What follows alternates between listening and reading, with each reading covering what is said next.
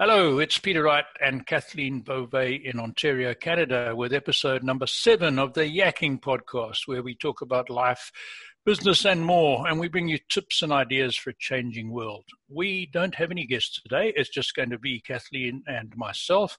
And Kathleen's going to ask me a few questions about my long and interesting life, much of it spent in a different part of the world. There's a few things there that will amuse you and uh, some that might make you think. So, hi, Kathleen, over to you.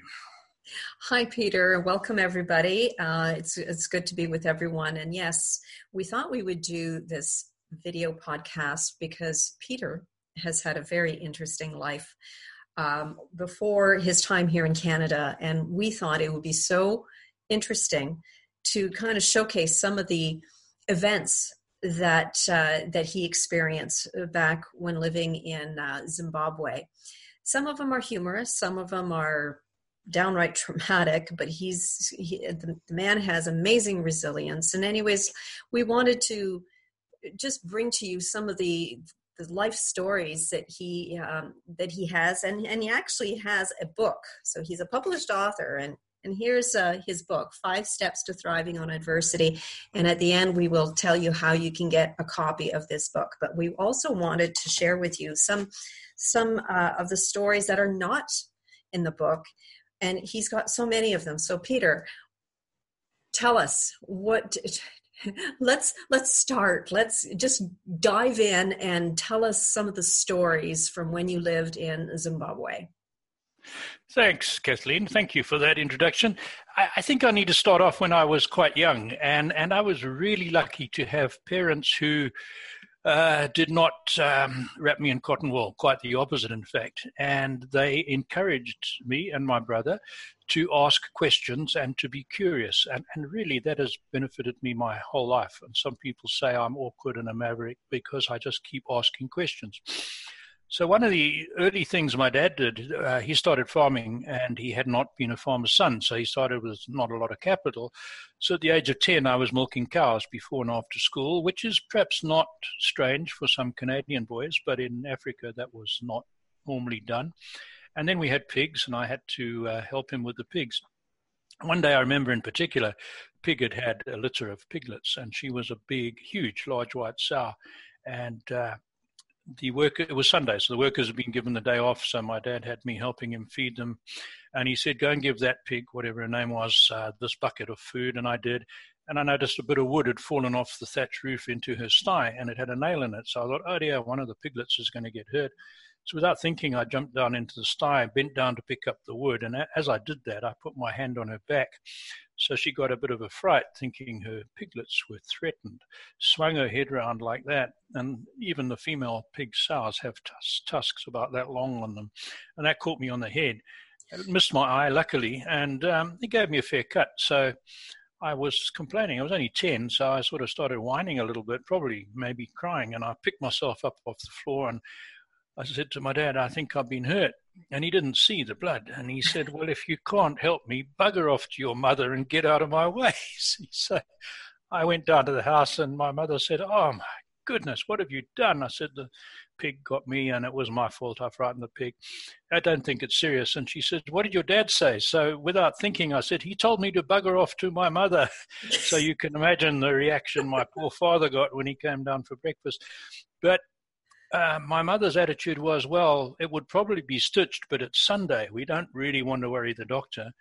Hospital's 20 miles away. Um, I think we'll just put a few band aids on it and see what it looks like tomorrow. And I never did get stitches in it, and it healed. It was a lovely talking point at school, and um, that was sort of an early lesson in, in not sniveling, being tough. And, and really, that's the way we were brought up. So that's just a little story from my childhood. uh, that's a good one. I know you, you have so many when we chatted and um, you know, as tell us about the tell tell everybody about the airplane one, uh, the airplane story. Oh, I know you have a couple God. of them, but there's one I have a couple me recently, and why don't you recount that one? I'll tell you about that one. So I was working for a big um, food company in South Africa, Durban, South Africa, and I was exporting stuff to several African countries and the Comores Islands. And one guy who was sort of agent for us uh, that I worked with for the Comores Islands said, I'm going there in my plane, flying my own plane. Why don't you come with me? So I said, Yeah, I'd love to, you see. So he said to me, It's a small plane and it's a single engine. Uh, I don't have a life raft. We're flying over the Indian Ocean can you organize a, one of those inflatable life rafts? So I said, yeah. And I thought he was joking. So, of course, I did nothing about it, you see.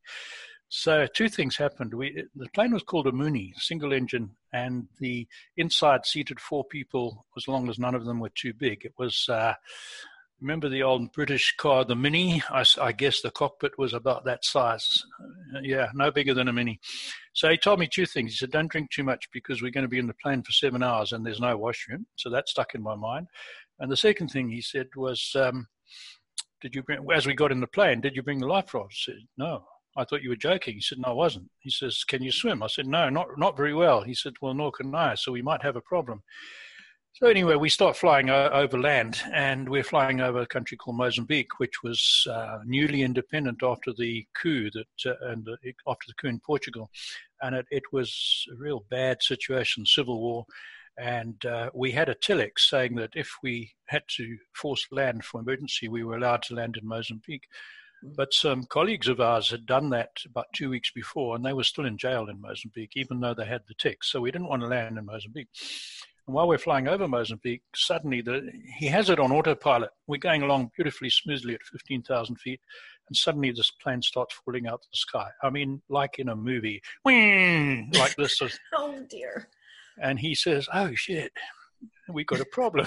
and I knew that. and he played with a stick and he got it level. He said, "Oh, something's gone wrong with our autopilot." But but everything else is working, so we just have to fly it manually. So we took turns. I mean, he helped, me he let me fly it quite a lot, but we didn't go all the way to Comores because of this problem. So we stopped in Blantyre in uh, Malawi and we stayed at a hotel, but the hotel's quite far from the airport. So we went out from the terminal building and we found a taxi. It was an old Peugeot. One back door didn't close. We had to hold on to it. The driver, typical of Africa, the driver said, I can take you to your hotel, but we have a problem. You know, that's the most common phrase in Africa. We said, What's the problem? I have no money and I have no petrol, gas. So can you pay me in advance for half the journey? So we said, Yeah. So we gave him some money and off we go. And on the way to the hotel in Blantyre, suddenly he goes off the road down the shoulder and he's doing this with the steering wheel and something had broken in the steering. And he, we almost turned over. We stopped. He says, Oh, I'm really sorry. So he leaps up uh, onto the road and he flags down yet another private car, his friend, and he says, My friend will take you to the airport. He said, But we've paid you. No, well, I'll sort it out with him. You pay him the rest. And they had some arrangement. So we, we got to the hotel. So that was the second escapade eh, or adventure in that escapade. And then next morning we went back uneventfully to the airport, took off. We're flying over the ocean. So the pilot says, um, about that life raft. I said, the mean the one I didn't bring? He said, yeah. He said, well, that we're flying at 5,000 feet. It's about three and a half hours flying time from the African coast to the Comores Islands. He said, at our loading that we have on the plane, we can glide for about an hour, I guess, from this altitude if the engine cuts out. He said, but we need to go three and a half hours before we get to the island. So for two and a half hours or we're going to be in no man's land over the ocean. If the engine stops, we're in the water. So it's a pity about that life raft. no life jackets, nothing. So we held our breath for those two and a half hours, believe me. Anyway, we did get to the island, and he said, um, Hold on, this is a really difficult uh, place to land because you fly straight into a big volcano with a landing strip. So you have one shot to put that plane down. And we did.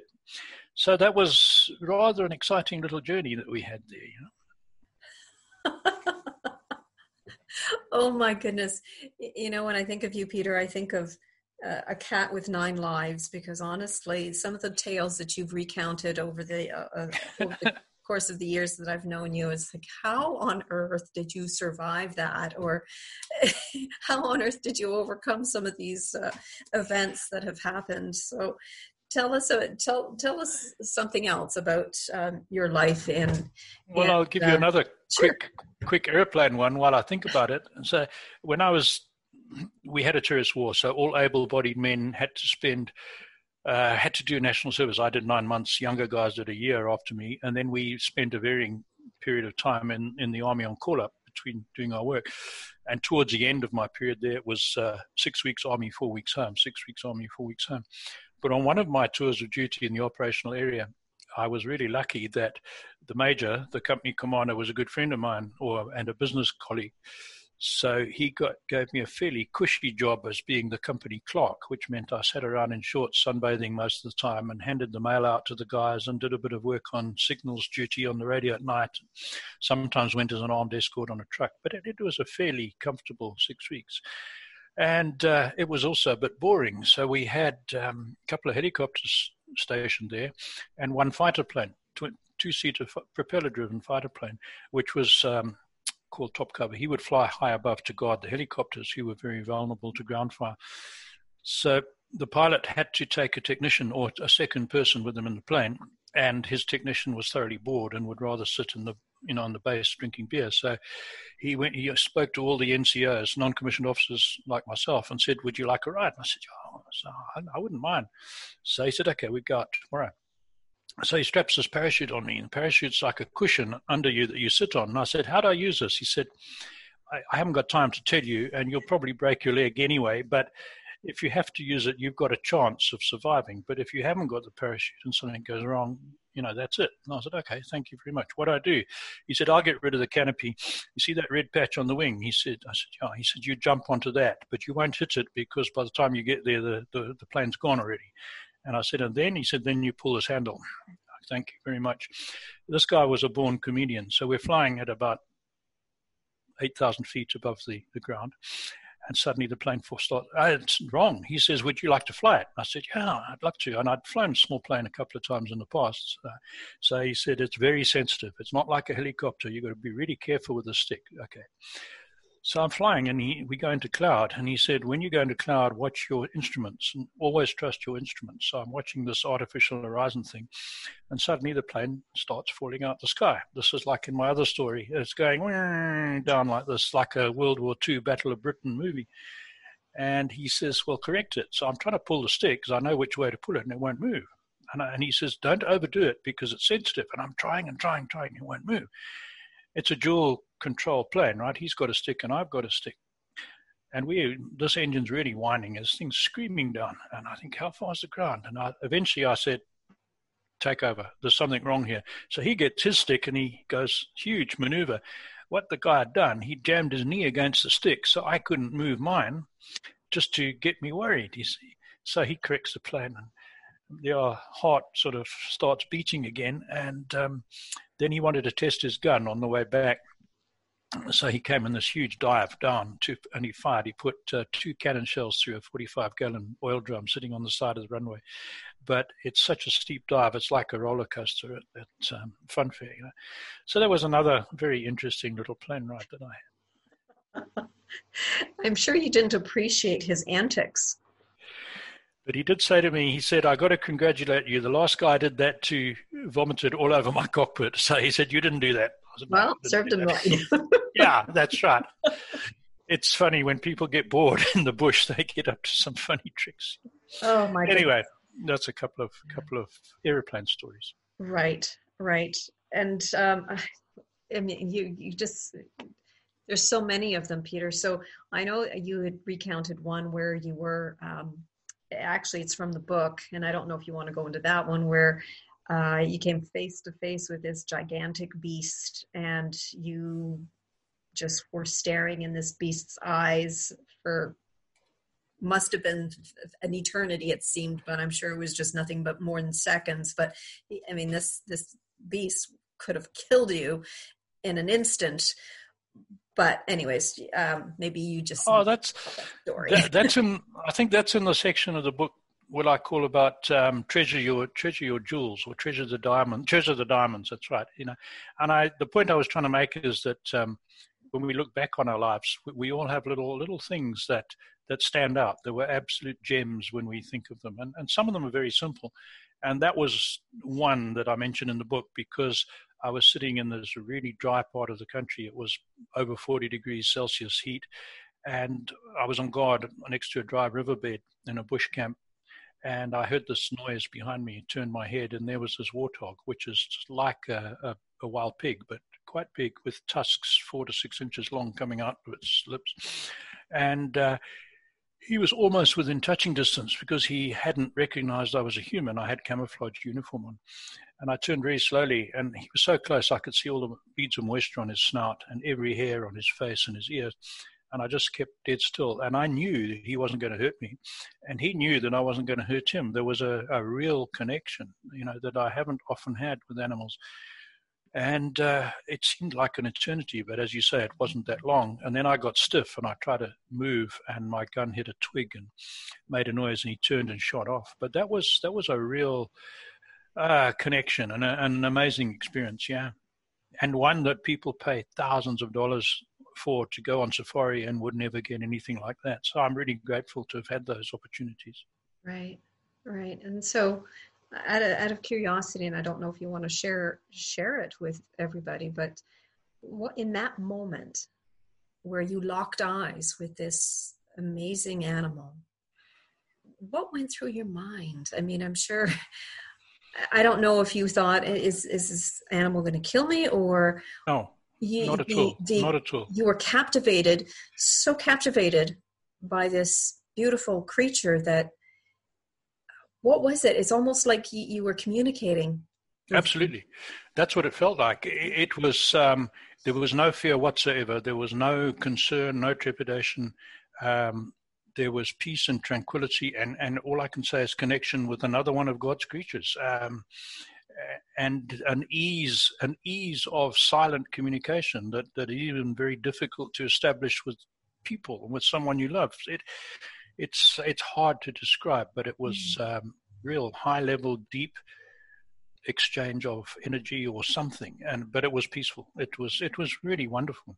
And a knowingness that neither one of you had any intent on hurting the other and absolutely. Absolutely. I think if i hadn't yeah, I think if my gun hadn't hit that twig, he would have come another pace, and probably his nose would have touched my back. And because um, I was only turned a little bit, watching him out the side, I think he would have made physical contact, but again, without any intent of hurting me. Right.